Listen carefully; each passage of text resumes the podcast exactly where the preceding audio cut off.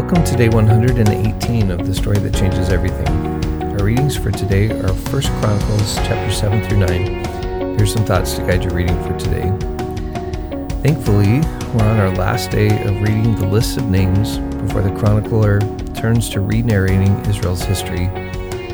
All of the tribes of Israel make their way into the list, even if they're narrated as having merged into the other tribes. Yesterday, I noted the emphasis placed on Judah because of its connection to David, but after Judah, the Levites and the Benjaminites get the most attention.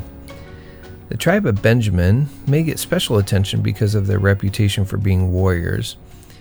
If post exilic Second Temple Judaism is going to have a future, it's going to need a warrior spirit. And they may get attention also because of their connection to the temple and its territory, or they may get attention because Israel's first king, Saul, came from that tribe, and that's where the chronicler will start retelling Israel's history with Saul and Israel's kingship. The Levites obviously get attention because of the emphasis for the chronicler on worship in the temple. The two things for the chronicler that must be recovered is kingship and worship if the people are going to have a future. I find the extended section on the gatekeepers in chapter 9 fascinating. It's not just worship, but right worship that must be recovered, and it's the gatekeepers who will make sure that that happens. Recounting a people's history is tricky. When I teach students Christian history, I talk about the three major traditions that make up the last 2,000 years of the Christian Church Roman Catholicism, Eastern Orthodoxy, and Protestantism. We talk about how Roman Catholicism and Eastern Orthodoxy got divided. Even though Catholicism has various orders that have developed along the way, orders like the Franciscans, Jesuits, Dominicans, Benedictines, etc., Catholicism has kept its unity through a hierarchy of leadership and an emphasis on liturgy and the sacraments.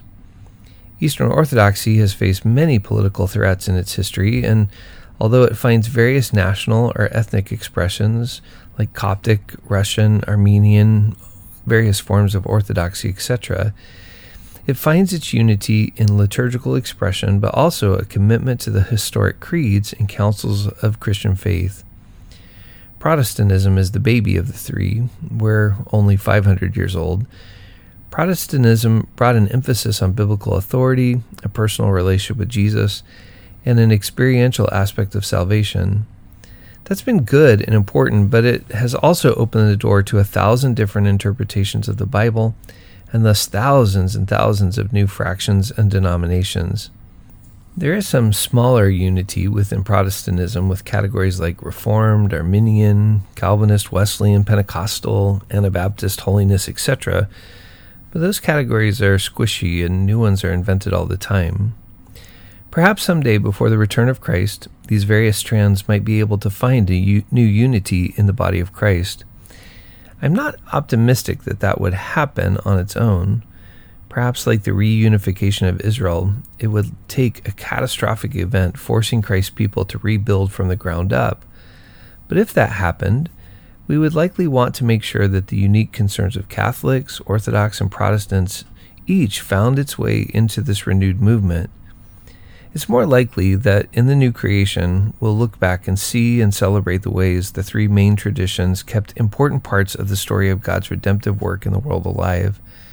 And of course, we'll also include our Jewish brothers and sisters who started the story and kept that part of God's work alive also. I think that's what this first nine chapters of First Chronicles are trying to do. The chronicler wants to root the post exilic Jewish faith in its history but the chronicler also wants to show how those various strands are still alive and woven into the kingship, the temple, and the Torah faith that has been sustained and now renewed by God's Spirit. Maybe today, the way to respond to these chapters is to reflect not just on what we love about the particular tradition of faith we are a part of, but to also think about the beauty of the other tribes of Christian faith and how God has continued to work through them as well. We finally get to some narratives tomorrow. Our texts for tomorrow are First Chronicles chapters 10 through 12, and we're adding Psalm 50. I'll talk to you tomorrow.